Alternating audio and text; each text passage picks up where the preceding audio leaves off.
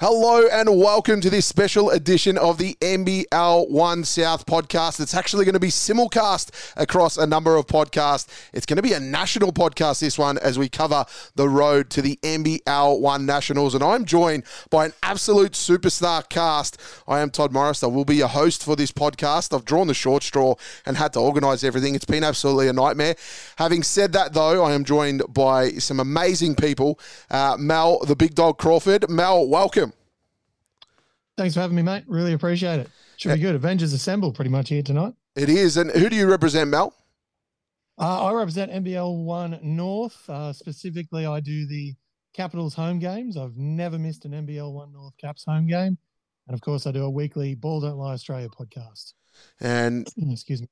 Thank you very much, Mal. That's absolutely amazing. And next, someone who absolutely tears the house down for women's sport and just sport in general, and too, when it comes to basketball, and that is none other than Squin. Squin, welcome. And who do you represent? Hello there. Yes, thanks for having me and organising this awesome collaboration of a podcast. And I'm representing NBL One East. And uh, Tristan TP, my man from Central. How are you going? And welcome to the broadcast. Welcome, everyone. So great to be a part of this. Delight to be with you in the House of Hoops. This House of Hoops this evening. How good's it going to be? um, I've been with the NBL One Central since uh, 2020 uh, when we were meant to get started. So, um, called the grand final in 2020, known as the Adelaide Basketball Challenge. And uh, that's where I've been in the chair since then. And uh, obviously done a little bit of work for a couple of different publications and uh, uh, was an NBL reporter this year. So really exciting to be involved and be a part of this. Thank you for inviting me. Absolute superstar, and none other joining us as well from the east. He also represents a uh, an awesome podcast. I'll let him tell you all about it. But it's uh, none other than Lachy France. Lachy, welcome. Ah, cheers. Thanks for having me. Thanks for the invite. Yeah, I'm from the east. Uh, yeah, do a podcast with Squin called East Got Game. Uh, you guys have been calling us the Eggs uh, for good reason. Uh, also represent the mighty Sutherland Sharks, NBL One East Men's Champions 2023, who you'll be seeing over in the West. And uh, last but not least, uh, representing the West, West is best, and they'll be hosting the NBL One Nationals. That's Eric McFarlane. Eric, welcome. Thanks for having me. And um, what a wonderful collection of human beings we've got in uh, this podcast alone, and a great cross section of um, our awesome basketball community that's all uh, descending on to the west and uh, five minutes down the road from my house, which is awesome. So, really, no excuses for me. Um, I'm obviously representing the NBL One West. Uh, I've been involved for the last two years now. Been very blessed to be um, the Warwick Senators special comments guy and uh, some play by play throughout the league. And met some of you lovely people as well last year in the uh, Nationals in Melbourne. So excited to be part of it and excited to be part of um, the Nationals this year as well. Well said indeed. Now, five minutes from the stadium, from the Nationals, does that mean that uh, some sort of after party uh, will be at your place? Yeah, but there's a cover charge because I'm a single bloke with a mortgage, so that doesn't come cheap these days, thanks to uh, the Reserve Bank. So happy to host, but uh, yeah, there was definitely going to be a rope out the front and a cover charge and a big scary bounce. I'll probably get my housemate on those duties. I like it. I like it a lot. Uh, entrepreneurial uh, in style there. That's fantastic. So uh, everyone that is attending, uh, head, uh, hit him up. Uh, you see, you'll see Eric around. Um, he's got the big moustache um, that he wears it well, so you'll find him, no doubt. And there's an after party on there. Um, I can't believe I've just put you in that. Uh, now, let's go around the leagues and let's uh, break down the grand finals because there are some absolutely fantastic grand finals uh, happening in both women's and men's division.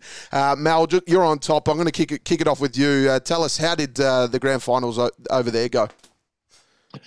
look, it was sort of tale of two tapes, really. We had we had the women's side with the with obviously the women's the sorry the north side Wizards coming out on top there over the Rockhampton team, which they were the real Cinderella story. Let, us not beat around the bush. They've had two really average seasons coming into this one. Um, they were able to keep Mick Spatter and a few of those uh, real genuine role players that have been uh, with the club for a long time. They also got in uh, Lauren Hurd and Bowman, who pretty much almost uh, almost double doubled every game. Like uh, she was incredible. Unfortunately, they just came up short in uh, uh, against that really strong Northside Wizards who ran home. That really solid defense, uh, that help defense um, is absolutely phenomenal for those guys, and they were able to get it done in two short games, uh, with it being fairly unfortunately for the Rockhampton team, they didn't get the Cinderella story they were after, and it was over pretty quick. Uh, on the other side, though, for the first time in NBL One North history, because uh, we have the best of three series up here, and it, it, actually went to three series. Gold Coast came out and look, they really uh, knocked over a fairly inconsistent, uh, average-looking Ipswich team uh, in that first game, and then it, it looked like that was just going to be that. Rollers, you know, were going to be back-to-back champs. Uh, Ipswich Force went back, went back overnight, and the team really dug deep. And look, Sobe, uh, Dang Dang, the Galloways, Jason Ralph, they, they generally all came back. They played their part, dug it out, and got to that third game. And uh, she was pretty much over by uh, halfway through the third quarter in that final game. And it, it was really came down to a few players uh, really stepping back up for Ipswich when they looked like they was flat on the canvas and down for the count. But they turned it around, and Ipswich Force will be going to the Nationals. Fantastic, fantastic indeed. And Squin, you're over there in the East. You were lucky you got on the broadcast uh, for that game, uh, the women's grand final. How did that one pan out? Yeah, you're right. I was very lucky to be uh, one of the commentators for the women's grand final. It was going into that game, statistically, it was one of the closest games I think I've ever had to commentate on paper. Uh, these two teams, super talented, very deep very similar style of play, uh, very team orientated on both ends of the court, particularly on the offensive end, where uh, any given day, someone from either team could drop 20 points, uh, regardless of your scout. Both teams obviously have their stars, but they're not teams that rely on their stars or a big three per se, like we saw with some of the other women's teams um, in the competition this year, like your like Sydney Comets, for example. So super tough teams to beat. Um, it was North that ended up with the championship over the Manly Warringah Sea Eagles, and essentially that just came down to a couple of patches in the game. Really, I think the resulting score line probably doesn't re- really reflect how competitive this game was. Um, so there were a couple of patches in this game where North were just able to get a few more scores in a row whereas Manly probably unfortunately had one of their worst shooting days of the season. And I think that's just sometimes finals time, right? It can the, the coin can flip anyway for a team in a grand final series. Uh, and North's just managed to get a lead and maintain that lead, which is something that they're actually very good at. And so, unfortunately, Manly, uh, who came into this final as well as minor premiers, they had a, I think, an 18 and no, a 20 and 2 record for the season um, yeah, unfortunately couldn't go away with a chip, but it was Norths uh, who will be going over for NBL One Nationals. I believe they're on their way right now. Uh, very good team in terms of experience, culture. Uh, like I said before, very sound team concepts and committing to the systems under Coach Garlip. And one of the probably the only team in East, and I expect the only team at Nationals to have an all female coaching staff as well. So they're going to be representing East very, very well. We like that. I like that a lot indeed. And while we're still talking about the East, Lockie, uh, how was the men's grand final? Well, the Sutherland boys got up, so it was pretty good. So it was actually it was really a story of um of revenge because um in 2022 uh Sutherland knocked off Maitland in their last regular season meeting, and then Maitland got the win in the semi final. And this year, Sutherland went up to Maitland again, um, got absolutely towed, and then got revenge for that and also for last year's semi-final defeat by getting the win 83-80 in the grand final. Um, Maitland, their best option was to, if they could force Sutherland to shoot threes, they were a very big chance of getting the win because Sutherland at times couldn't hit water if they fell out of a boat from beyond the arc this season. But in the end, Sutherland only had to attempt 10 threes the whole game guys like Adrian Cabrera, Jordan Mitchell, Lockie Hutchison just going to the rack, Markel Beasley finishing some ridiculously difficult uh, shots around the basket. Jeff Gerlach, the uh, Nikola Jokic of the East, uh, playing that big white man lumbering center role with all the basketball IQ in the world. Um, I said I said before the game, I said I said before and after the game that Will Cranston Lown, the uh, Maitland point guard, won MVP, and that will have lit a fire under Lockie Hutchison, the uh, Sutherland point guard, one of the best in the league. And uh, he brought it home. Uh, but Sutherland almost threw it away. It was 80 to 72 with a minute to play. And in the end, a Matt Gray prayer from about half court uh, just caught back iron and didn't go, which would have sent it to overtime. So, yeah, the Sutherland boys got up. Uh, I think that's their first championship since they had a three-peat in the uh, mid 2000s when uh, BJ Carter was on the team. So it's been a, a long time coming for the Sharkies, and uh, that was actually a matchup of fifth versus seventh. So two teams coming from the uh, the bottom half of the top eight to uh, reach the grand final, and Sutherland getting the win. So uh, yeah, heading over to the uh, over to the west, and they will represent the east very very well. Fantastic, fantastic stuff. And now we head over to Central and uh, TP. How was it uh, for you in the Central in both grand finals? Two terrific grand finals, everyone. Like seriously, um, obviously uh, the Sturt Sabres came into the grand final undefeated. They were looking to replicate Joe Hill's Rockets of 2018, but they ran into a Nord Flames team that has Ali Wilson. And as we all know from watching WNBL and uh, 3x3 this year, um, you cannot underestimate any team that has Ali Wilson in it, and that proved to be the case. So Sturt actually got out to a quick start and it was Michaela Williams, the Halls medalist, who um, went back to back in Halls as well. Uh, she had 10 points in the opening uh, quarter, but um, the Flames actually were shooting the ball exceptionally well. They were shooting at about 41% in the first quarter. And it was then in the second quarter that they got a couple of cameos from a couple of different players. So um, there was a youngster in uh, Caitlin Schillerbeer who had five points going into uh, the second quarter, and then they got a little bit out of um, Aleka Kewen, who's one of their centers. Um, and then Georgia Smith was the one who really lit it up with eight points in the second quarter, hit a halftime buzzer beater off, um, notably uh, pointed out by a couple of uh, technical officials to me after the game.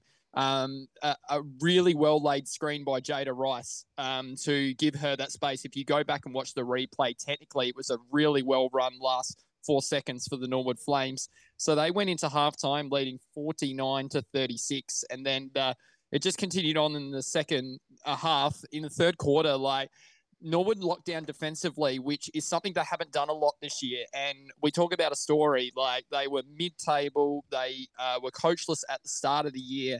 Uh, they were missing star players. They had players leave just before the season started and they went on an eight and three run after losing to the bottom side in Central in um, 2023. So to go all the way to the grand final the way they did, and to put in the performance they did with um, Jada Rice pulling up a couple of big blocks on uh, the Sabres. And they tried to get back through like Jasmine Rigoni in the last quarter, but in the end, um, Sturt just lacked an X factor in this one. And um, they they even I even spoke to Kayla Matthews after the game, and it was on the NBL um, website as an article. Um, she said that they just didn't go to work defensively hard enough in that second half to keep with the Flames. So um, they ended up winning the grand final 65 to 80 Norwood and shooting the ball at 46% by the finish, uh, 35% from the three point line with 11 of 31 and 18 assists. So all the recipe that you need to win a grand final on the women's side of things. The men's side of things, so West Adelaide came in losing the um, qualifying final to the Forestville Eagles by two points they didn't do a huge amount wrong. They were just a little bit ungelled and defensively they were just a little bit off, but they came back and smacked the Sturt Sabres the previous week. So going into the grand final, you knew it's a team with Mitch McCarron, Anthony Drmic, uh, Joel Spear, who was an, a rookie years ago with the Adelaide 36ers, and Lockie Olbrich, who, of course, is one that everyone should be keeping their eye on. Olbrich, he's going to be a terrific superstar.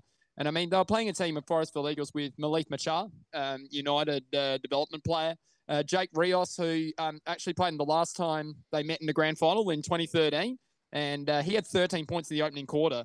And the Eagles actually got the fast start. So it's very similar to the women's game where Forestville got the fast start. Then um, West Adelaide came back, and it was through Lockie Olbrich that did a fair bit of work in that area.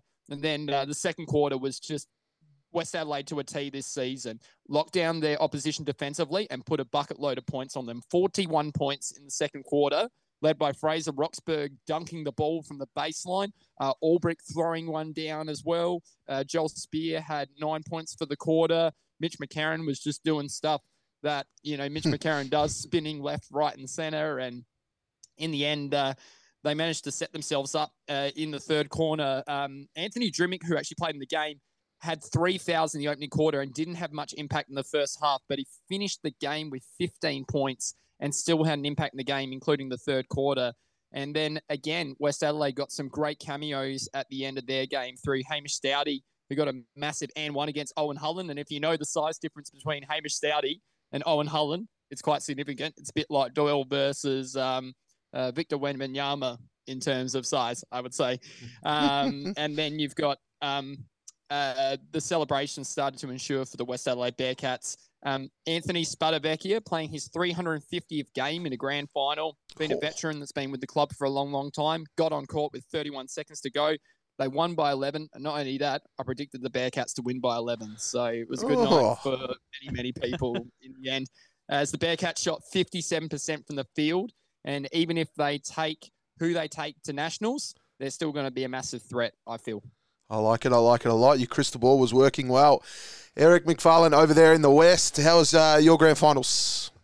Yeah, two really exciting games, um, and they had similar undertones um, on on some parts in terms of how it was structured and how it came back and whatnot. So, um, really exciting, great atmosphere as well in the Bendat, and the um, the fans of uh, all four sides across the grand finals really showed out in force. So it was great to see. Um, so first of all, in the women's, uh, it was the Cockburn Cougars who finished the season first with an 18-2 in record, uh, taking on Willetton, who finished second. Uh, they had a 17 3 record. So it always seemed as though it was going to be um, these two teams, even though there was some really quality sides underneath them. Um, during the game, it was a nervy start for both. Um, the experienced Tigers side, they've been in the last three NBL One West Grand Finals, uh, but they actually looked uh, a little less composed than Cockburn earlier on. And Cockburn had this sort of determination; they were looking to make history, get their first um, championship. So they started with a flurry, but couldn't really capitalize on that momentum that they had going. So um, the MVP, Alex Sharp, just led the fight back for Willetton, um, seized the advantage, and they took a one point lead into quarter time, Willetton. So the Tigers kept on going. They were really looking dominant, and they were um, outscoring the Cougars in that second quarter, 23 to 15, which uh, took a nine point lead to the major break. Again, Alex Sharp, she had 16 at the half. So um, they really had to focus on that Cockburn to see what they were going to do to try and shut down Willetton because they just looked like they were playing with, you know, more grand final experience and composure. Um, case in point being um, the Danish international, Sarah Mortensen, who usually collects buckets for fun, um, but was only on two points at half time. So really was struggling to get going initially. Um, really kept in it by you know the likes of Jesse Edwards and, and Jewel Williams as well was doing their level best um, with six points and five assists to the half. So really controlling the offense there, not a, a ton of support. So throughout the third, it looked as though Willetton were going to go and continue to um, keep parrying away the challenger Cockburn. And then um, Ty Thwaites, uh, coach of Cockburn, he called a timeout late in the third stanza, and they were still 10 points down. And um, I'm always loath, even though I said at the top of um, our show here today, I'm always loath to say that somebody's one of the best people in the league because it makes you think that everyone else is just not. But uh, this basketball community is um, pretty amazing and some great humans. But Coach Thwaites, um, he's one of those like top tier, really good human beings. He's always friendly, approachable, says hi to everybody. Doesn't matter, uh, you know, what your status or position is, and whatever communication skills he has, just with uh, us common folk, so to speak. Uh, well, it certainly translates into his coaching because after that time out, they came out a different mob Cockburn. They were house and fuego. They romped in an 8 and 0 run um, to finish out the quarter. They only ended up trailing by two at the final break. So all of a sudden it was game on once again. So they maintained the momentum and um, the run continued. They had initial resistance, but it almost felt as though that was it. That was the moment they were looking for. They stretched away to a seven point win in the end. And whilst the plaudits will go to the likes of the grand final MVP, Steph Gorman, she got 19 points. Um, Jesse Edwards got 17 rebounds. So it was glass cleaning performance to make Ajax Spray and White jealous. The fact that Cockburn absorbed this pressure and halted that runaway train early in the first half and even deep in the third.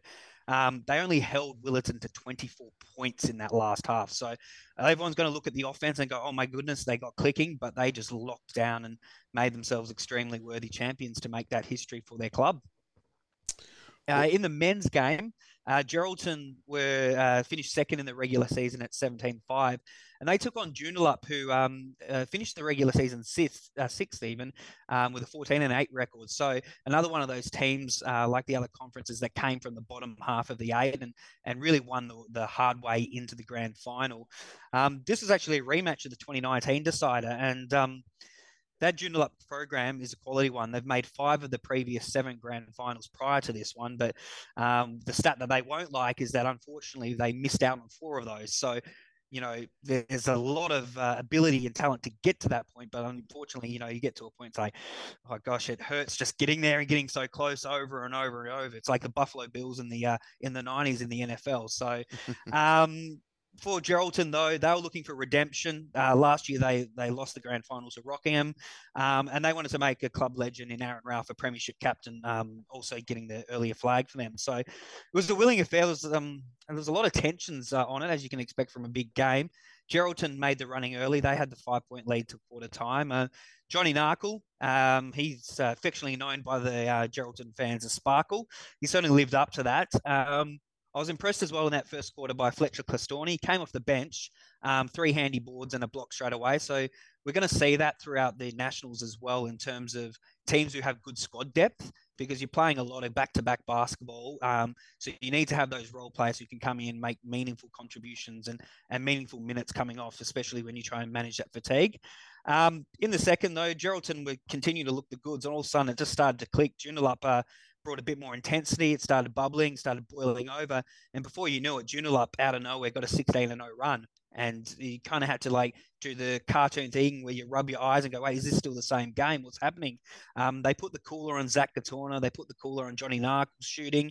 And uh, Quinton Dove was the real star for Joondalup. He took 24 points to the half and boom recruit for them as well. Brian Michaels, uh, he had eight boards, three dimes, and a block to half time, and took nine point advantage for Joondalup into the the second half. So um, Geraldton hung around, but it just seemed like any time they thought they had the answer, Joondalup would go ahead and change the question, and uh, they kept chipping away and chipping away. But um, uh, when Aaron Ralph scored on the stroke of three quarter time, there was hope, but they were still eight points down. So there wasn't, uh, you know, there wasn't a huge belief, but it was just sort of that little glimmer. And the fact is, last year Geraldton they were on, they had the shoes on the other foot in terms of Rockingham looked like they were completely out of it, and all of a sudden the Flames came with a huge flurry in the last quarter and, and sort of snatched uh, defeat, uh, snatched victory from the jaws of defeat. So with that, they managed to clamp. Geraldton really lifted in that last quarter.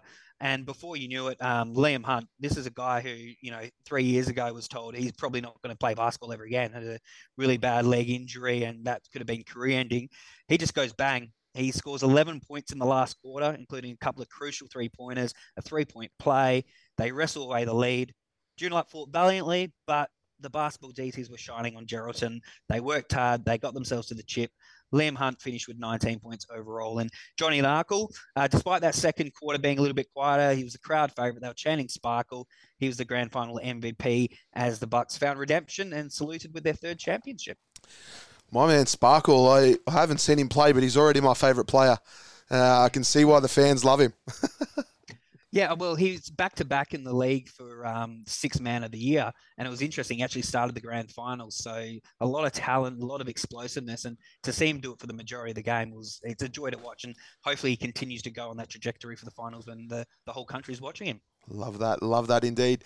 Now, uh, for me in the south, uh, it was absolutely fantastic. I was uh, lucky enough; I was MC at a uh, a youth event uh, for for the women, where we actually had a grand final between Keilor and Bendigo. So I didn't get to watch these games, but I have soon checked into the replay, which was great. The women's game was an absolute spectacular, and it was the Bendigo Braves completing a perfect season, going the whole way through undefeated, um, which is unbelievable. I was lucky enough to speak to coach Mark Alabakov the week before this game, and just having a chat to him, and he's got such a uh, such a, a record, and, he, and he's done it at all levels. He's such a great coach, and he's really coached that women's side of that club to some really good success. Their women's youth program also won on the same night, so they had two wins, and he oversees that as well. But it was stars on every line for this game, and it started off with a, a, a brilliant first half where Waverley, um, who have got their fair share of stars, actually had the lead. Um, it was Maddie Uti, the former West Adelaide Bearcat, starring in the first half with 17 points, um, and Amy Atwell went bananas in the first half as well. Untouchable from downtown, was shooting threes in everybody's face. She had 25 in the first half. And then so all of a sudden it was uh, a, a, really tough task to see how they could stop Atwell. But then later in the game, she actually got in foul trouble and fouled out early with about a handful of minutes to go. Uh, and this game, they were just trading baskets towards the end, which was going to be quite an interesting contest. But in the end, Cassidy McLean stood up for 17 points. Amy Atwell with 36. Kelly Wilson with 13. And Megan McKay only had the nine and only played uh, 22 minutes. Uh, Madeline Sexton from the bench did a job, played 26 minutes. There was only a grand total of uh, 28 minutes coming off the bench for Bendigo. They really relied heavily on their starters um, to get over the Waverley team. And the Waverley team played absolutely brilliant. I mentioned that Maddie Uti, she played the whole 40 minutes, scored 31 points, six rebounds, and four assists. She was absolutely on fire. It was her night. Um, the basket was twice the size for her than anybody else on the floor. Um, she just drained points. Unfortunately, they couldn't get over the line. Bet Cole had 14, three rebounds and three assists. Carly Ernst also chipped in with her 12 points, three rebounds, and five assists. And Renee Mocky did a great job. Not a known scorer. She ended up getting a double double 10 points and 13 rebounds. She was absolutely brilliant. And the point guard, Amelia Todhunter, had 11 points and 10 rebounds. So two double doubles there for Waverley, which is uh, which is awesome. They put up a great fight, but Bendigo were just too strong. They had such a great season in an NBL One South competition that's absolutely stacked, um, which we'll talk about that a little bit later uh, when we talk about why we think those teams are going to win nationals. Now, uh, in terms of the men's game, this was set to be one of the all-time greats, and I wish that uh, this game uh, unlike some of the other conferences, had a series. Because I reckon if you played this game uh, three or five times, we would have had a different result each game, and it could have went either way. But on the night, it was the team in the Knox Raiders getting up. Um, they played absolutely fantastic, and it was great to see the sixth man getting the MVP, Bailey Nunn, coming off the bench with 25 points, two rebounds, and two assists. He's just been brilliant this final series, and if you've uh, seen uh, Knox go around, you see him come on the court, and and no offense to him, he looks like he's about 15 years of age. He's quite a small unit, um, very small point guard, but he comes on and bang, he can dribble, he can pass, he can shoot, he can do it all. Um, and he was ended up being the MVP for the night with 25 points. Fegan as well chipped in with 26, um, and Wayne Stewart Jr. had 16. But for Sandringham, Assumption Bird, he got his 16. Ben Air was brilliant in this in that game. He had 21. Campbell Blog had the 28. Um, but uh, Knox were just too strong on their home floor in the end, and uh, State Basketball Centre, such a fantastic place for basketball, um, and it was great to see just a packed arena and the MB1 South just absolutely thriving in that environment. All right, guys. Well, that was all the grand final wrap up. Now, let's get into a little bit of fun on the podcast. Let's make it uh, a little bit competitive. We're going to have a series of questions where we do some Who Am I's, where I've picked out a couple of players across the league, two from each conference.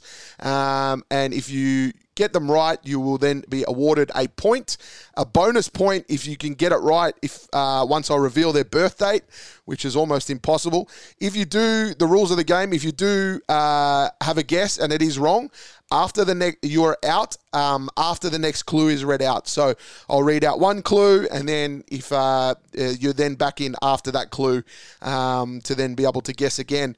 In order to come in just use your conference as a buzzer. Um, tp i believe you wanted to change your central being two um, syllables. Is that right? Yeah, I feel like it's an unfair disadvantage to get Central out. So, what would I'll you like? Which is our South Australian moniker when we go play carnivals in I the like state. It. So Sa. Sa. All right. Well, lucky uh, I'm not in and yelling out South, so we won't get those con- uh, confused. Let's try our buzzers. Let's kick it off in the north. Your buzzer. North. and um, our, our, our eggs or our east crew. Your buzzers. Are we both east. just east? Yeah, you're both east. Just yell out east. Cool. And uh, down there, Eric, uh, what have you got, mate? West. And uh, Tristan, uh, hit me with yours. So, I like it. Let's get this one underway. I like TP going for the efficiency. Just. yeah. I like it. I like it a lot. All right, let's start with the first. Who am I? So, who am I? I was born in 1991 in Greenacre, Sydney.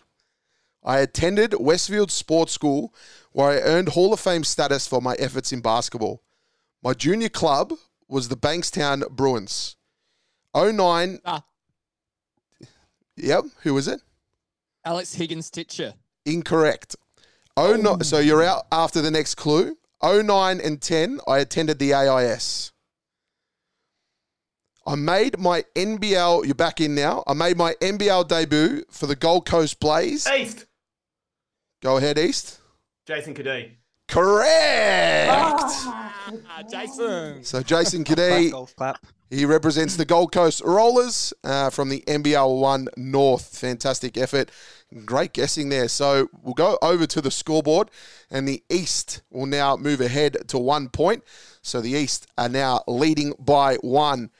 Up the eggs. Go, go the Eggs.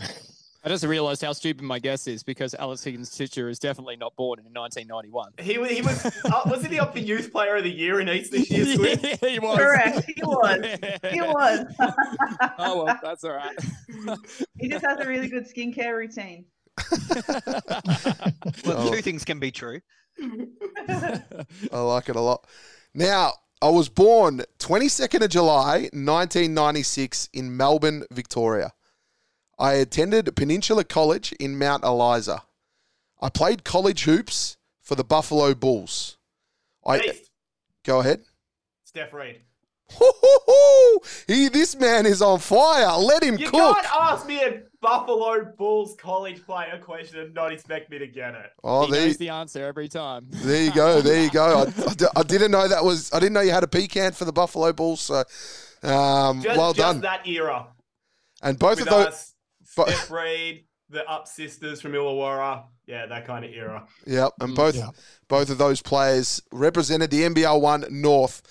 All right, let's Um, mo- just, I just want to say, I know it's early days, but this is looking very much the first half of the Monstars versus the Tune squad right now. yeah. And I'm all out of special stuff, unfortunately. I like it. I like it a lot. All right, I was born in November 1992. I attended the University of Idaho. After a stint in the SEABL playing for the Geelong Supercats, following college, I also played. West, Go ahead. Stacey Barr. Correct. hey! That's good. Way That's to go, Eric. Nice Well, work, it- uh, it Colonel. I the my employers would be mad if I didn't get the senator's question right. So Yeah. Well, yeah, I kind of, I, I kind of thought of that. I'll put the senator in there, and uh, obviously Stacey Barr had an interesting one next, where we talk about her AFLW career. Uh, oh, sorry, where's- sorry for running. Pretend I said nothing. Yeah, exactly, where she was drafted for Fremantle and and and so forth. All right, fan- Oh, I would have got it after the Fremantle one, I reckon. fantastic Yeah. stuff. All right. I was born in June 15th, 1985, in Richland, Washington. I attended Kennewick High School in Washington. I also played college for two teams, Idaho and then Utah. Oh, East. East. Go ahead, East. Leila- Leilani Mitchell. Correct. Leilani Mitchell. The East are all over it. They lead at the moment with a score of three, and the West on one. North and Central are yet to score. Let's just test your buzzers there, uh, North and Central. Uh, Tristan, No. Ah, and North. Fantastic. is uh, no chill. Fantastic effort. All right. Next one. I was born March 1997 in Juba, South Sudan.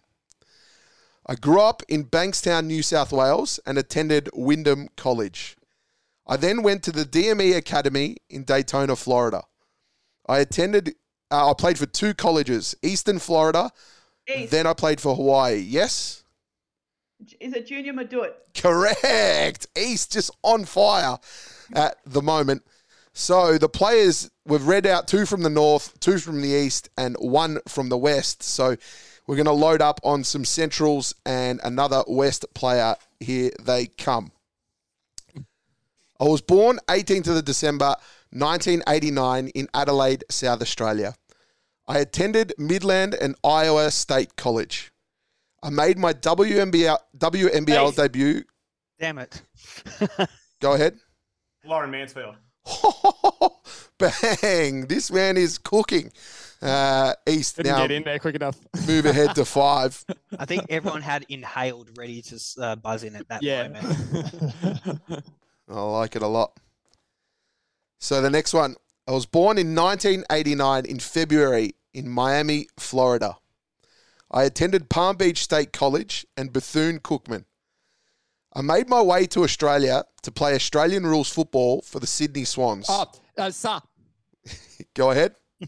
Alex Starling. Correct. And Centrals gets their we're on the first board. point. So scoreboard recap: five to the east, one for the Centrals, and one to the west. This is a fun game. So I stole, I stole your North player, North players. Don't worry, it's golf scoring. You're winning. Exactly. Hey, look, like this, the I like game's it. made up and the points don't matter. So uh, we're we're all good. And this will be the last of the Who Am I's. I was born July 11th, 1992 in Texas. I attended Oklahoma State and Texas A&M. I've played all over the world, including Italy and France. I moved to Australia to play for the Perth Wildcats in the 17 18 season, but I fractured my left foot. I came back to Australia in 2020, signing for the Southeast Melbourne Phoenix. I missed the NBL One Nationals last year because I signed Sa- with the Brit. West. Ah, Saar was in there first. Devondrick Walker. Correct. Centrals Yes. etches ahead and Oh, takes I had- second position with two points. I was, I had the, uh, him on my mind, and I just didn't have the guts to speak up. there we go. So congratulations at the moment. East have five points, Centrals have two, and West has one. But this is where it gets really interesting, guys, because now we get rated by our peers. So East, I'm afraid you have a target on your back being in the lead. So you're going to have to come up with some real convincing uh, sort of material here on why your teams will win the national tournament. Now, how this will work is I've got 24 seconds on the clock. So a 24 second shot clock one for the women's team and one for the men's team. You have to give us your most compelling argument. At the end of that, you will hear a buzzer and it will go off, and then we will vote. So we'll go around the room and vote. The votes will be rated out of 10 on how compelling you thought that argument will be. Then we will select our order via our spinning wheel on who will go first. So let's Uh, Just before we start, I'd like to go double or nothing. Um, little peek behind the curtain. We were pro- asked to prepare for two minutes. I'd like to. I'd like to double down and get 48 seconds and just try and say why my conference will win. Any objections for me to go double or nothing? yeah, yeah, no. Yeah, sure. Look, uh, sure that we, Even we can up. do that. sure. We can we can we can dub we can dubs up. Do it.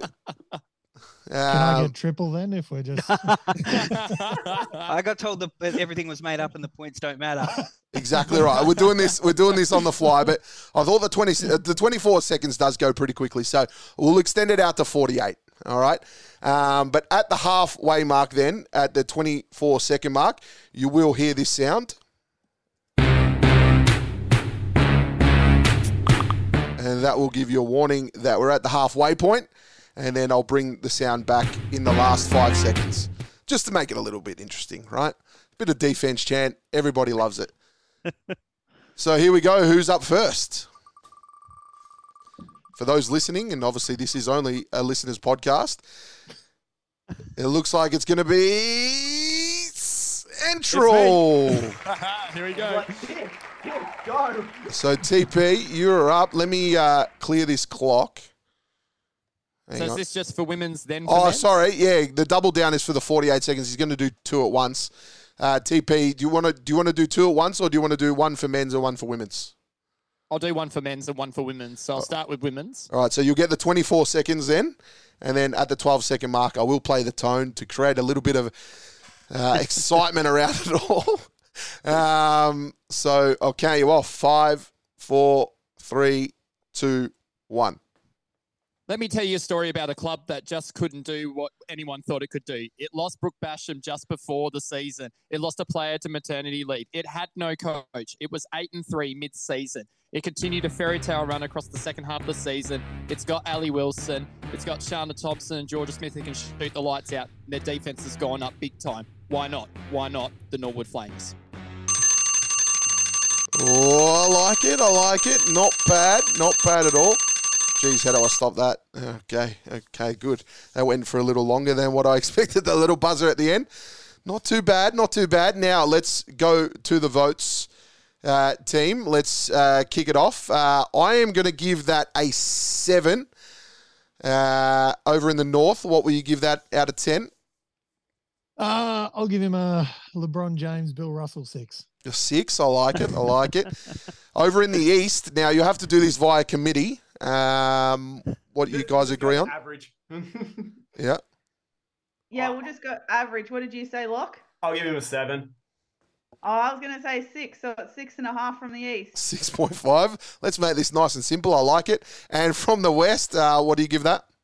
Oh, I, I think my my colleagues are hard taskmasters. I'm going to give that an eight. You took me on a journey, told a story. I'm really invested, and we'll see you in Hollywood. I like it. So I'm going to get my I'm going to get my Casio calculator. Watch out, and we'll calculate that six plus seven plus the six and a half, and then the eight from the West. I like it. Is he building an ally? He may be. Um, so we're going to go here for the Centrals. You're currently now sitting on 27 and a half points in the vote Th- tally. This, feels like the uh the the points in the Duff beer competition where the last game makes up 98% of the score, making the rest of the rounds completely redundant. Exactly right. So it's all made up, and the points don't matter, right? That's the whole. That's the whole part of it. Uh, so fantastic there. Um, having said that, you have taken the uh, the first victory there, East, uh, well and truly uh, in the uh, in the quiz. So um, that that can stand for something. Uh, maybe we have a, a final question at the end for the tiebreaker, something like that. We'll uh, we'll, we'll we'll get to that uh, when it matters. All right. Uh, TP, you're back on the clock. Let me clear that and we'll restart again. So now your compelling reason for the men's. And then obviously when you do the combined one, uh, the 48 second there, what we'll do is we'll do the score out of 20. So everybody else will give a score out of 20. Um, I think that uh, makes the most sense. So let's uh, kick it off starting now. Bearcats have a really incredible history when it comes to big time games, no matter what lineup they take over. They have Coach Dean Nyberg, who's an absolute superstar at pulling together star lineups. And while they may not have their full team over there, they still have some very, very good players that have helped them throughout the season. And they'll be hungry for some extra court time. And that's why they're a dangerous team, the West Adelaide Bearcats. I like it. I like it indeed. Not bad. I like how you finish off with the club name as well. It just puts a nice little spin on there at the end. So the West Adelaide Bearcats, how convincing was that uh, their team? I'm going to kick that off. I'm also going to give you a seven there, uh, TP. Uh, North, what do we score that?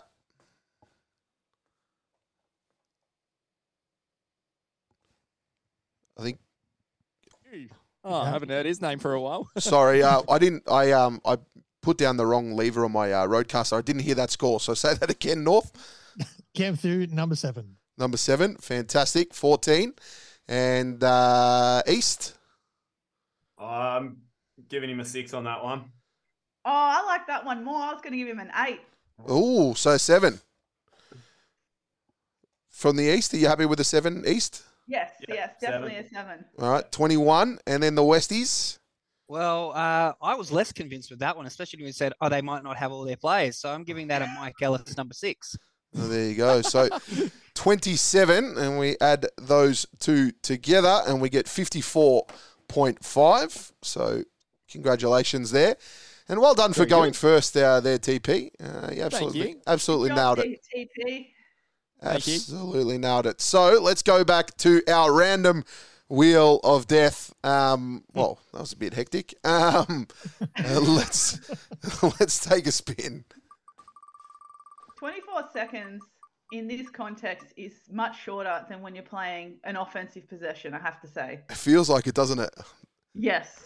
I Oh think I'd rather talk than have an offensive possession. Though. I think I've got more chance with the talking part. Yeah, so you can take breaks on offense though. Like you can kind of just stand in the corner and bludge for a bit in the 24 seconds. So I think I'd take that. I can chuck it from chuck it at the hoop from anywhere, so I'm good. Oh, big dog. I like this a lot. All right, so uh, South it was. I am on the clock, so I'm going to start off with our women uh, in the South, and I think this is this one's a no-brainer. Um, hopefully, you guys give me a good score, but uh, give me one sec. Let me just bring up my uh, my little stats here on the other screen. All right, give me a countdown, guys. Five, four, three, two, one. Go. Well, this one's an easy one. They went undefeated all season in an absolute stacked competition. This competition is filled of so many good teams, and all you guys know them. I know you're from different conferences, but Mount Gambier, Geelong United, Waverley Falcons, Frankston Blues, Sandringham Sabres, Ringwood Hawks, they all couldn't beat them. And all those teams are stacked. We've got absolutely a, a huge amount of players in this competition. They're stacked as well. They're going to go over, they're going to continue their undefeated run and win the whole Nationals.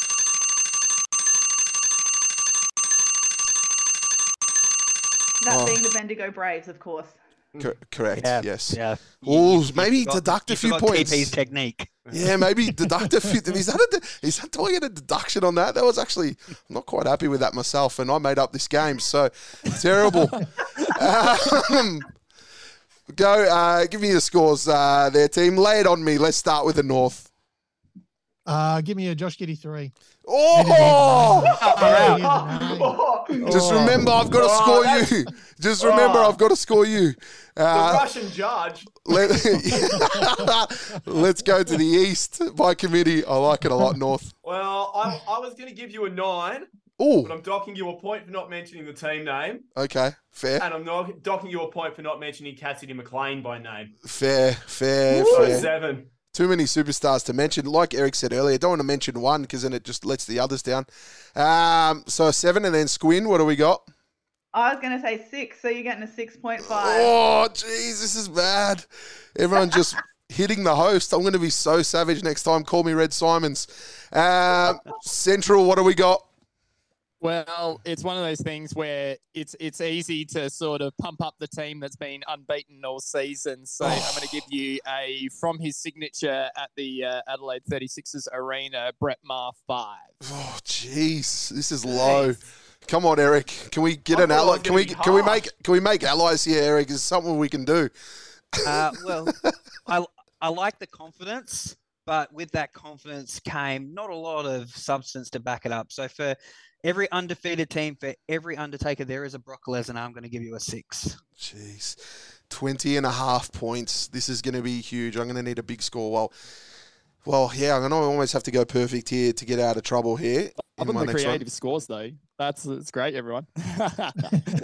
I'm gonna have to get basketball reference up and get like list of uniform numbers so I can uh, the scores. Not, I'm too busy keeping all the players' colleges in my head to learn jersey numbers.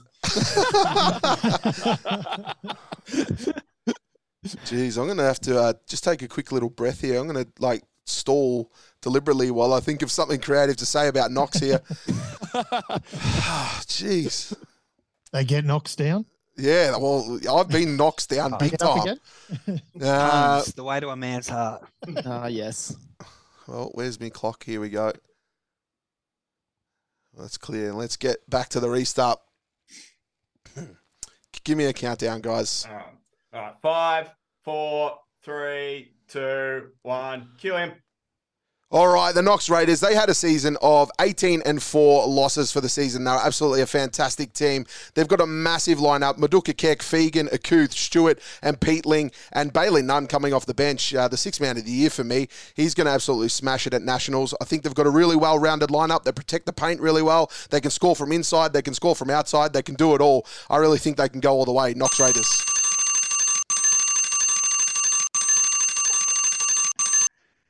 Woo! Nice. I thought that was Sounds a good. big improvement, right? And the, I had the hard one too. uh, I had the easy one too. The first one, the Bendigo. That I should have put a really compelling case. All right, now let's go to the scores starting off in the north. Uh, look, that was much better. Give me a. Who have we got?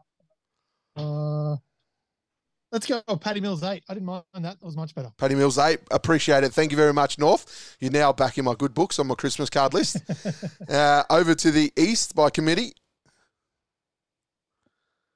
I got a seven for that one. What do you about you, Lachy? Ah, I, I I really like that one. I'm going to give him a Caitlin Ford nine. Oh, lovely. So that's an 8. I'll move ahead to 16 over the, to the Centrals.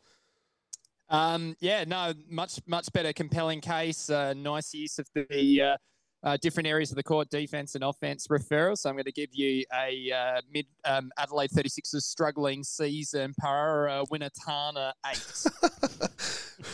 Eights all round here. I'll move ahead to 24 and then over in the west. Uh, well, what you've shown to uh, any prospective scouts out there that you're coachable, um, you've taken on the feedback from the first one and, and included the name this time around. So for that one, I'm giving you a seven and a half. 7.5, lovely. That gives me a 31 and a half plus my 20 and a half moves me along to 52. So I'm trailing Centrals by uh, 2.5. So Centrals currently lead on 54.5 and my NBL 1 South on 52. Let's go back to our random generator where we have the west, north and east left. And we shall spin the wheel.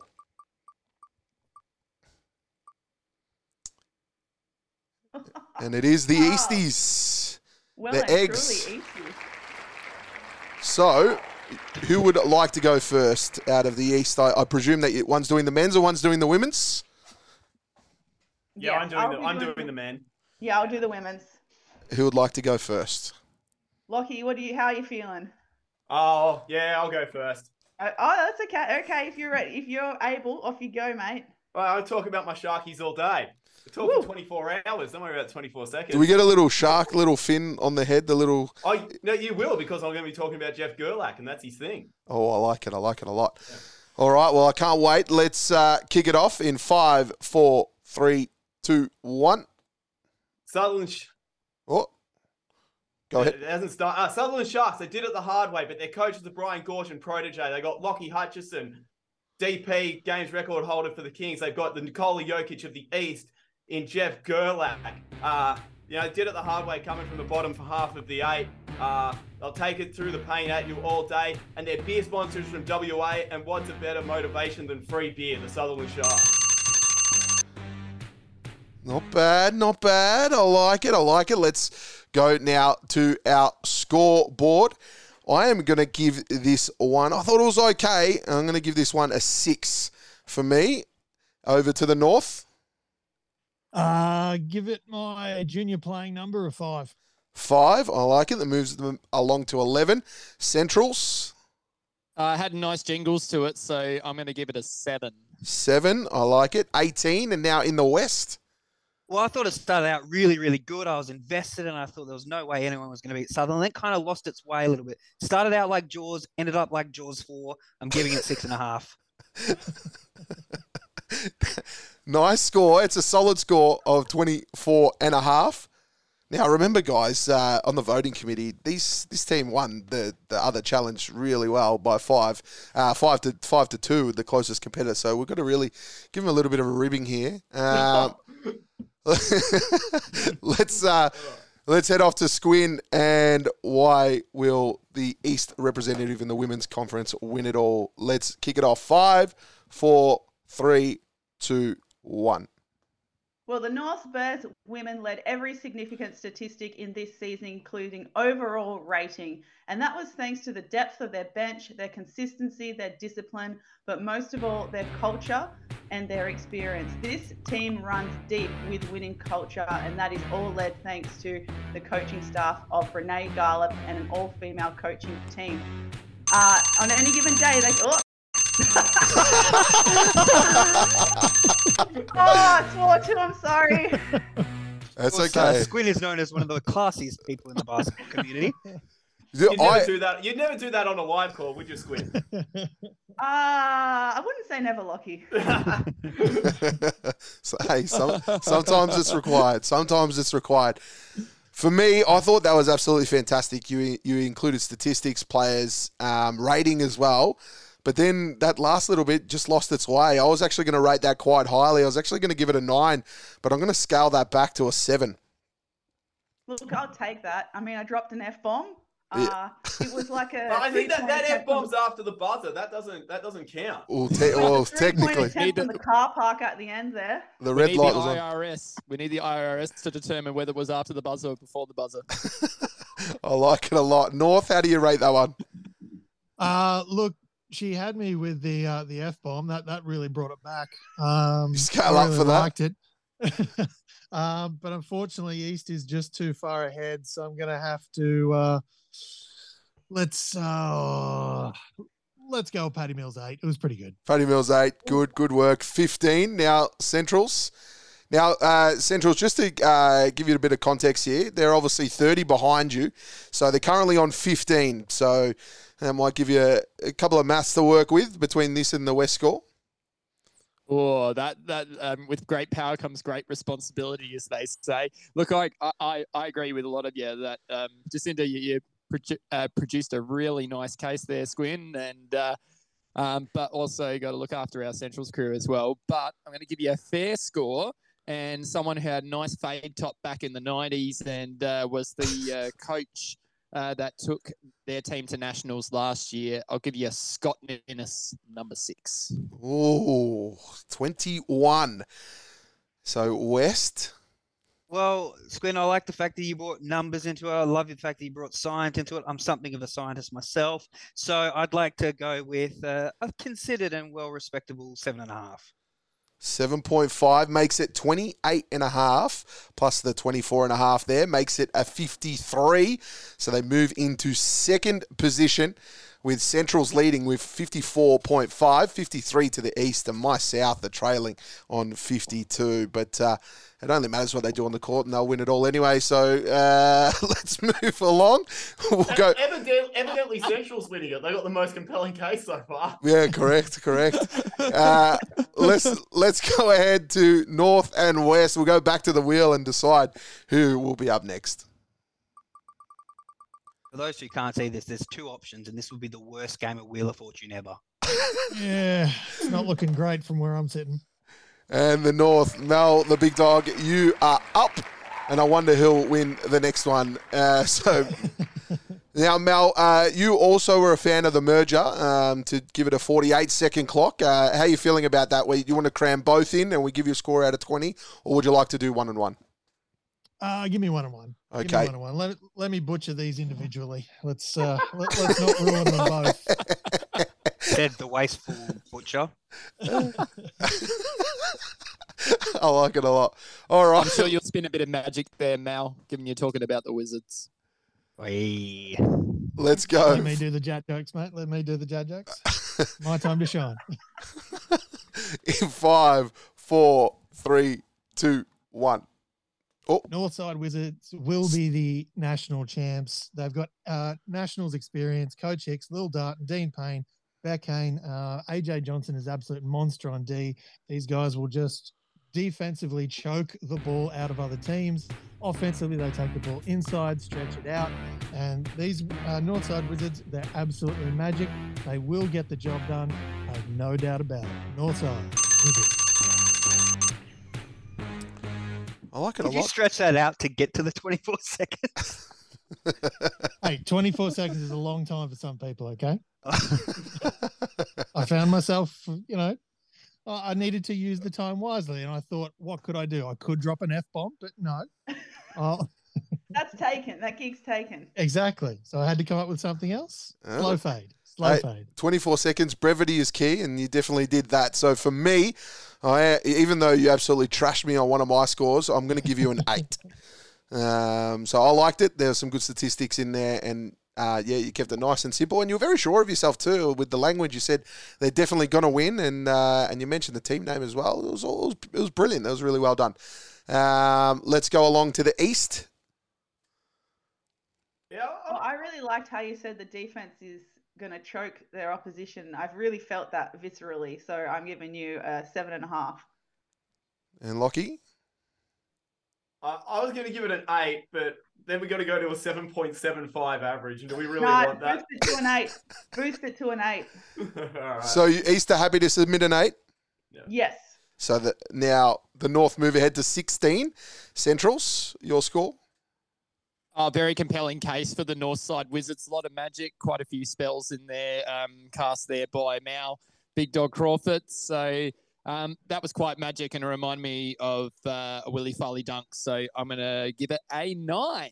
Oh, massive. They move ahead now to 25 and with a vote to come. Let's go over to the West.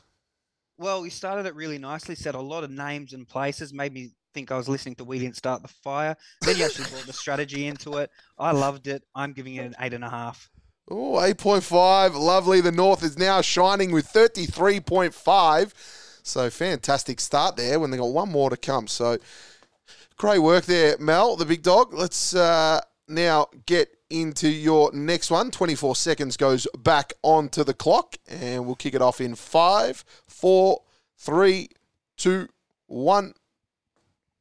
Ipswich Force, first time winners at this level. They will take it on uh, to the Nationals. Don't worry about that.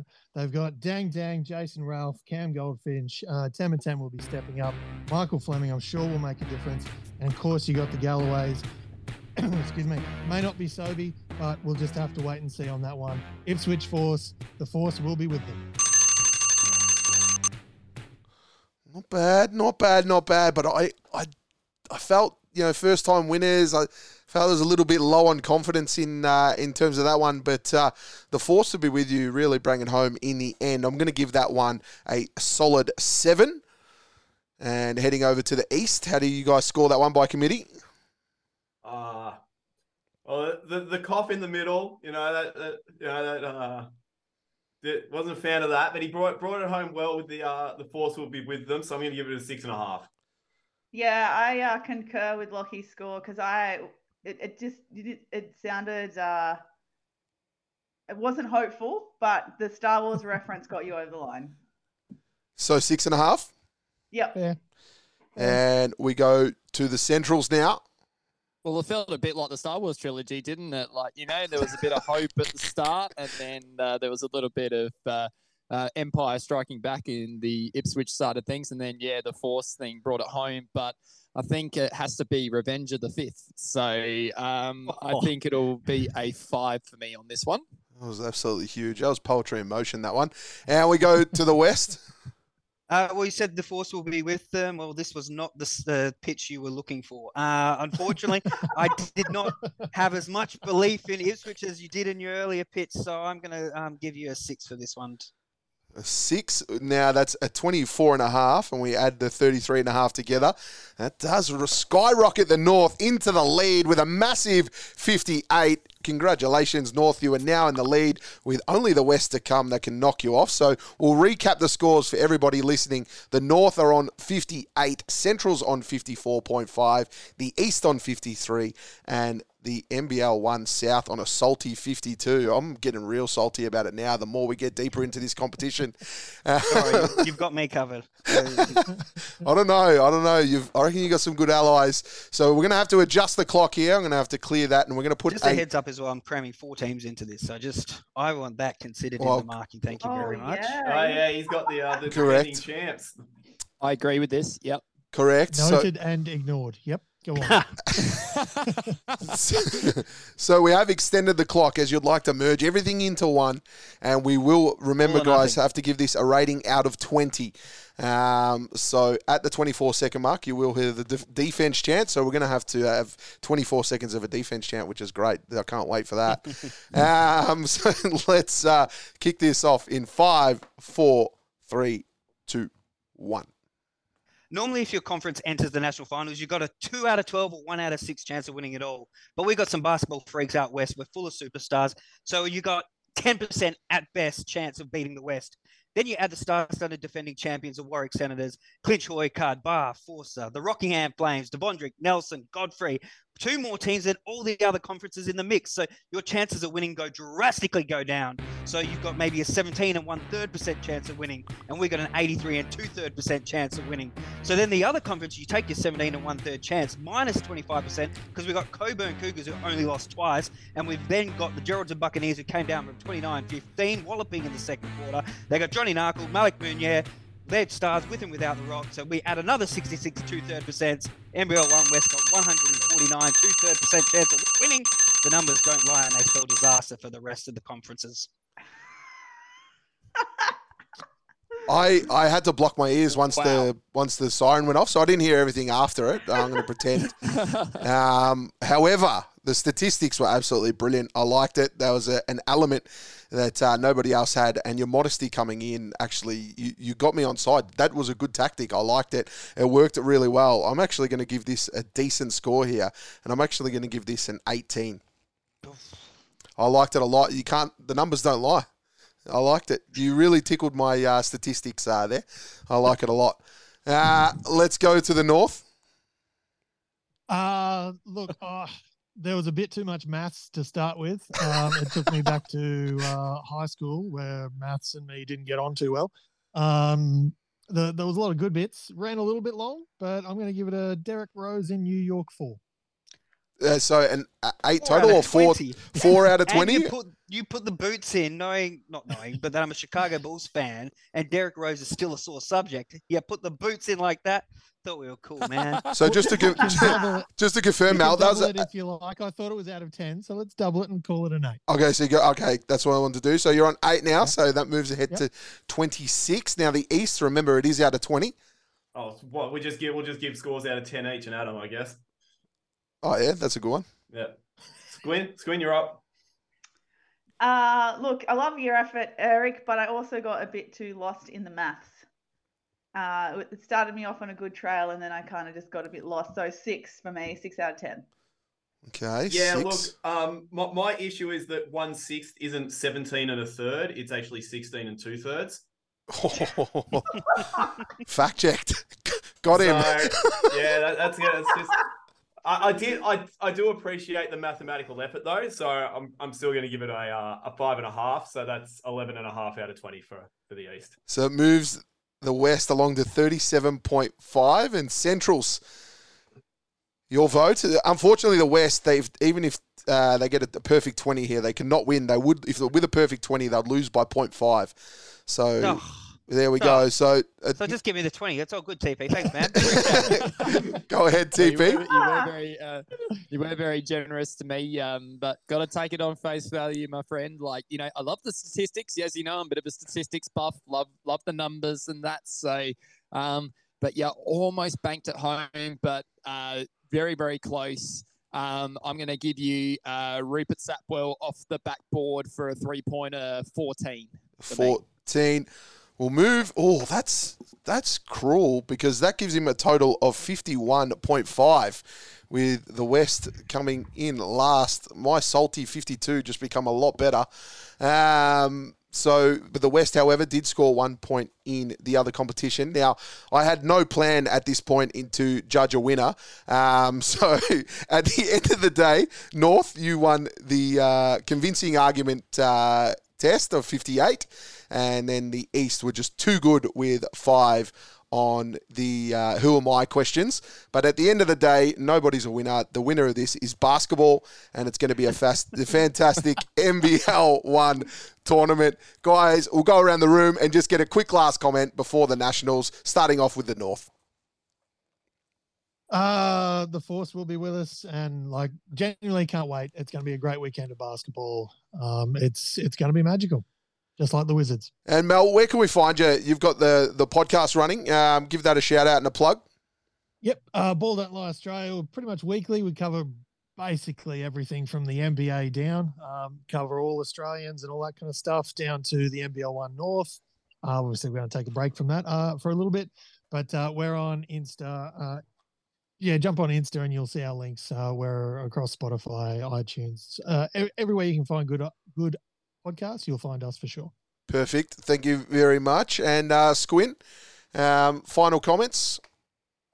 Yeah, I just really think this women's competition for nationals kicking off tomorrow is going to be very competitive. And what I also like is some of the underlying storylines going into nationals this season with Cockburn Cougars having won the first women's championship in their club history. Uh, TP has done a great job t- telling Norwood Flames' tumultuous story of the year to come out as champions you know, the North Bears winning culture and experience they've had in their excellent women's program and now going over with the only coaching staff to have all females in the lineup. And then South also coming in with a undefeated record internationals. And then Northside Wizards, I think, is that their first NBL one championship as well, Big Dog? Uh, no, not at that level.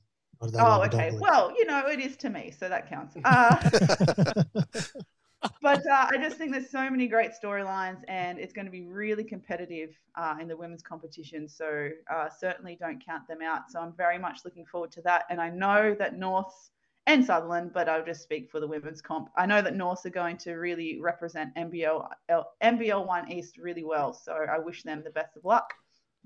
And uh, where can we find you, Squin, doing some of your best work? you are on a few different things, a couple of different podcasts and on socials. Yeah, too many things, I would argue, Todd, to be honest. um, yeah, so I also co host another podcast called Shooting the Breeze that focuses on women's hoops, particularly Australian women's hoops. You can find us on Twitter at the Breeze Pod and on Instagram at Shooting the Breeze. You can find myself on Twitter at S underscore Squin, or you can find me on Instagram as Jacinta underscore Govend because you know, I'm a bit silly and decided to put my whole full name and my nicknames on the internet. Didn't really think that one through. And uh, obviously, Lachy and I host East Got Game, but I'll let Lachy give East Got Game a bit of a spruik. I like it. And for those listening out there, uh, Shooting the Breeze is actually one of my favourites. I, I listen to that one, um, especially doing a little bit of work with the WNBL. It gives me really good insight. So a lot of my homework is done listening to your pod. So uh, give that one a shout out, guys. Make sure you get around that one. And TP, uh, final words from you, mate. Yeah, so um, I'm going to be really interested to see how, like, with the teams, like everyone always sort of, you know, uh, underestimates centrals. No matter where we go around the around the country, South Australia, um, the junior basketball programs, I don't know if you noted, but we're starting to win quite a few of those state championships, and that's starting to flow into the NBL One Central. So um, be careful around us South Australians because otherwise uh, you'll go mental for Central. well, I like it a lot. And uh, I believe you're uh, launching a new podcast in the NBL and uh, WNBL season. Is that right? Yeah, that's right. We're going to launch the SA Shot Clock. Um, it's been a bit of a brain project of mine for quite some time, but now's the time to really get into the NBL and the WNBL season for the South Australian teams, the Adelaide 36ers and the Adelaide Lightning. I'm going to be co-hosting it with uh, Bevan Jones through the season. We're both going to be on Clutch Radio calling Adelaide 36ers games as well as Adelaide Lightning games this year in the WNBL, which will be fantastic. And what I'm really looking forward to is bringing quite a few uh, female special comments people into the WNBL broadcast, which is a, a, great pathway for especially our NBL one players in their off season and some of our experienced coaches that maybe aren't doing a little bit of uh, commentary to the side on that. But you can also find me on the uh, SA crossover dribble.com uh, for all the South Australian basketball news. We're actually um, asking for a few. We are asking for a few donations at the moment. Twenty-four or fourteen dollars a year will help us just get things done. So I like how. Um, Todd, that you went with the uh, 24 and the 14 second shot clocks because that was the same idea we had. Like, you know, do your do your shot clock sub uh, for the SA crossover dribble. And of course, I'm still writing for the Pick and Roll Australia, so you'll be able to read a little bit about um, national finals coming up in the, the coming days and uh, uh, of course, yeah, there's um, plenty of other things to be involved with um, on the South Australian side of basketball. So it's going to be a really interesting season for Lightning and uh, 36ers. Um, don't think it's going to be as straightforward as everyone thinks it's going to be. So uh, we'll see what happens with our two uh, national teams. Really like that a lot. And anytime I see anything to do with South Australia, I always try and find uh, uh, TP's writing. He's uh, quite in depth. He's always good. So always gives good insight as well. Now, Lachy, uh, over to you, mate. Uh, your final comments before the um, Nationals? Yeah, really looking forward to our national finals. I really think Sutherland are going to put in a really good shift. You know, they um came from fifth. You know, they've had to are on the road at North. They're on the road at COE. This, you know, COE that everybody thought were going to towel the East, even with when Henshaw and Furphy and Tui left. So, you know, um, so much for that. See, East teams, we can beat COE. Um, you know, and then they got over Maitland, got revenge on Maitland. They're just, you know, tunnel vision. Um, I think they're going to put up a really good shift. Um, really looking forward to seeing guys like Lockie Hutchison get in the shop window. Can't wait to see a uh, Jeff Gerlach shark fin. And uh, on the women's side, Squin might be able to drop an F bomb, but North, they got the C bomb. Kate C bomb. She's going to lock down everyone on defense. If, if you had have included that, planned this. Yeah, we you, planned this the whole time that I was going to drop an F bomb so I could set up Lachy exactly for that pun. See, perfect, mate. This is this is why I do a podcast with you, Lachy. I feel as though that 10 seconds is like the end of every Mission Impossible movie. It's like, oh, it was the plan all along. That's how it got there. uh, Oh, that's an alley oop if I've ever seen one. Uh, where can we find Great, you? great Where, assist, Jacinta. where, can, um, where can we find you, Lachy? You do plenty of stuff as well.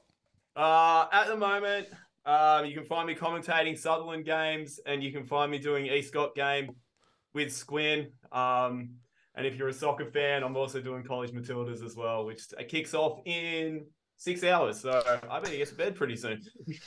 Lachy, absolutely loved your stuff, especially with, with the World Cup. Uh, it was great uh, following along on your socials and getting all the updates of the Matildas games. It was absolutely brilliant. So, uh, well, and France, of course, and all the other teams that you followed along. How many games did you get to in the end?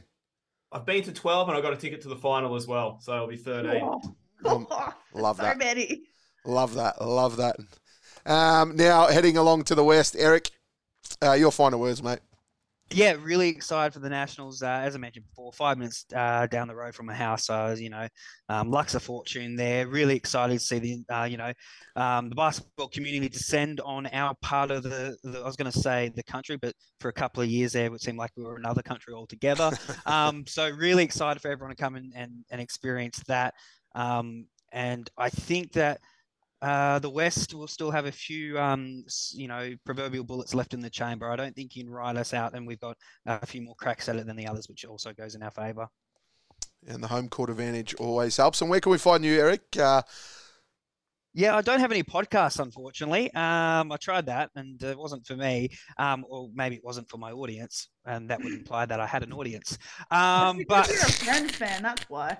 Well, yes, that's true. That's true. I, we had a very, very short-lived uh, Friends versus Seinfeld one, and I got trounced every week as a Friends fan.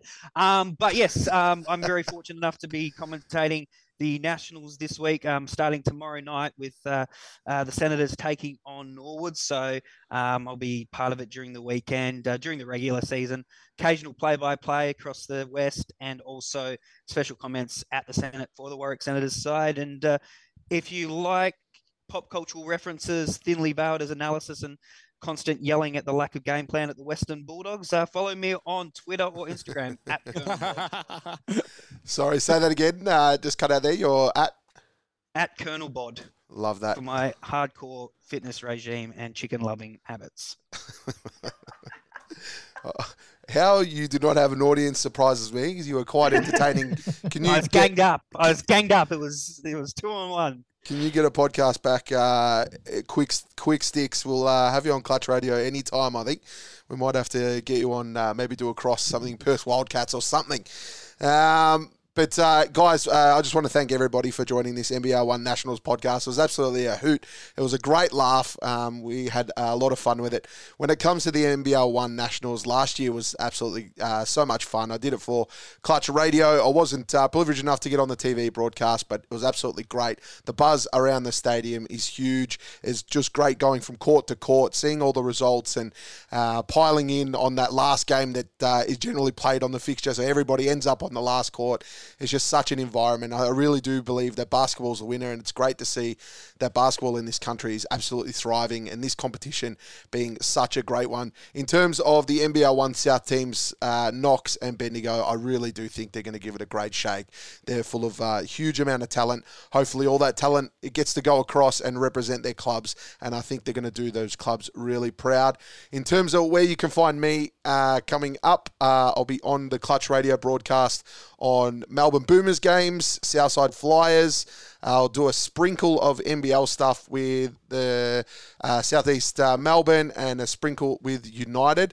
We've obviously got a stacked team down here with uh, uh Michael Thompson, um, uh, Chris. We got Tom Hertz. It's it's hard to get a gig on the mic in this state. There's so much talent around, but you can see me there. I'm really excited about the WNBL season, particularly, especially my Melbourne Boomers. I think they're going to do great. They've got a completely new team. We've taken the Southside Flyers and put them in purple, basically. Um, so uh, that's that's that's going to be awesome uh, to see. And you can find me on all socials. Uh, look up Todd on the mic, uh, where I have absolutely dodgy takes on Twitter, and uh, my Instagram is uh, generally photos of me doing some sort of commentary somewhere. But uh, once again, thank you everybody for joining. It was an absolute blast. I had so much fun, and uh, that's good night from me.